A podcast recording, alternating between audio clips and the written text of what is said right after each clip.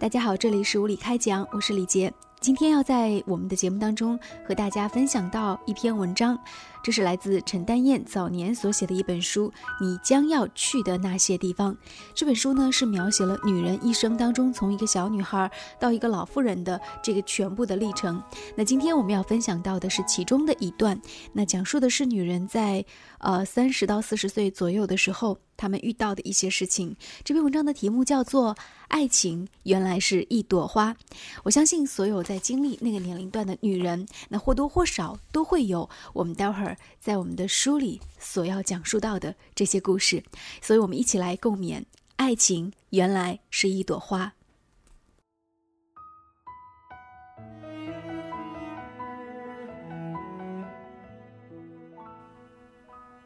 有婚姻专家说，当一次婚姻到第七年左右的时候，最容易出现危机。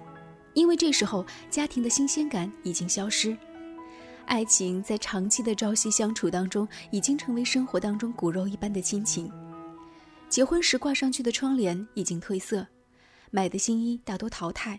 要是当初放在卧室窗前的小圆桌一直没有换过地方，那上面的小碎花布一直那样铺着的话，你会对它们全部视而不见，因为太熟悉，熟悉到你有一点厌倦。也许你并不会。体会这种厌倦，你只是开始喜欢搬家，喜欢上百货公司五楼去看新家具，想象自己用着新家具的样子，你就那样在新家具里走来走去，拉一下新式酒柜的门，按一按沙发的扶手，你想象着，要是有一间白色的大客厅，你就把这一套沙发对窗放着，而再也不会靠窗放，那样看上去整个窗户一定会有很大的不同。要是小客厅里放一张贵妃榻，一定也很好，看上去很有风情的样子。在上面看看书，真不知道是别人看自己，还是自己看书。想着想着，你都有一点心醉神迷。在你的四周，大都是年轻人，打算建立他们自己的家，挽着手而来。在你看来，那情形恍如隔世一般遥远，你心里为他们心惊。他们现在玩似的走过来走过去，买下大床、餐桌、大衣柜子、大镜子，好像过家家一样。其实，他们哪里知道前面有什么在等着他们？生活的十八般武艺啊，还一样都没有学会呢。在那里花了许多时间，然后什么也不买就回家了。那一年。常常你会希望生活里忽然出现什么新鲜的东西，让你能从原来的生活里惊醒过来。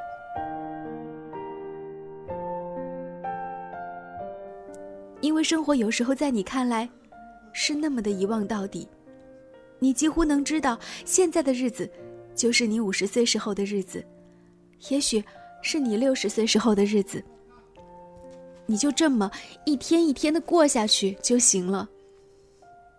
可是，你不愿意这样下去，你觉得自己的一颗心已经睡着了，你希望他醒来，像以前一样有力的、激动的，哪怕是慌乱的跳动着也行。可是你叫不醒他，他就那么安静的、无所事事的在你身体里睡着了。你在镜子前望着自己，你的脸看上去还算年轻，身体成熟欲坠的样子。还是很美，只是他们看上去有点寂寞的宁静。然后你发现，当你的丈夫拥抱你的时候，你得到的感觉是安心，而不是激动。这时，你突然回想起你恋爱的时候，那时，在冬天的街角，那种暗无天日一般的被爱情忽然吞没的窒息的感觉，血在脸上奔腾的样子，脑子里什么都没有了的感觉。怎么他们现在都没有了呢？你非常吃惊，你终于发现，是爱情不见了，它也被你们共同创造的宁静生活淹没了。你可能会埋怨你的丈夫，觉得他不是那么浪漫，是他再也不送玫瑰花给你，是他不再注意你，是他把你的生活弄坏了。可是，这不是事实。爱情其实是两个人的事。当你不觉得有爱情了的时候，他也是同样，你只是无法承认一个爱情转变成亲情的事实，而把责任推到丈夫身上。实在的，这是一个童话的破灭。世界上没有永远的爱情，爱情就像花朵一样，会开会谢，而亲情是它的果实。它不像花朵那样美好，可是很实在。你得到过爱情，最好的。现在你得到了果实，就是那种。和丈夫之间骨肉相连、唇齿相依，连脸都越长越像，是人们生活当中的夫妻相。只是，那种激情荡漾的爱情消失在日常生活里。这就是也许在这一年你会爱上另一个人的基础。你从来没有想过，可是，在某一天、某一个下午、某一个时刻，你偶尔遇到了这么一个人，他的眼睛快活的闪着光。他穿着一条活泼的浅黄色长裤，他高高兴兴、认认真真的看着你说话，你真的可能就会爱上他。那爱情会是用千方百计不同的方式到来，可你会有一个相同的感觉，就是大雨忽然而至，那种潮湿的水汽，听到了喧嚣，可是那其实是你心里的声音，你就这样醒过来。你就像夏天在阳台上朝着你的台灯没了命扑过来的那些青春的小飞虫一样，没了命的向爱情扑过去。因为有了新的爱情，所以你娇艳欲滴。你在镜子里长久看着自己，看自己眼睛里燃烧的火，看它怎样照亮你的脸、你的身体、你的一举一动，恍然如梦。一切都重新来过。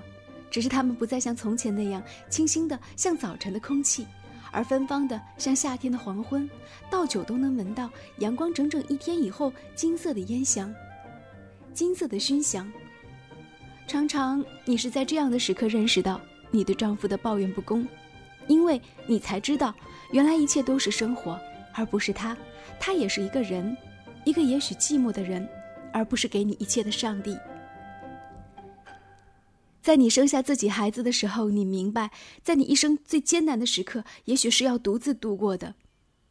而现在，你又明白，你一直以为可以在情感上依靠自己的丈夫，他是你感情生活中的圣诞老人，会从他的大红包里给你的一切，这个想法也是错误的。爱情是一朵花，它美丽的开过，于是到了季节，它就谢了，然后它也会像火柴一样。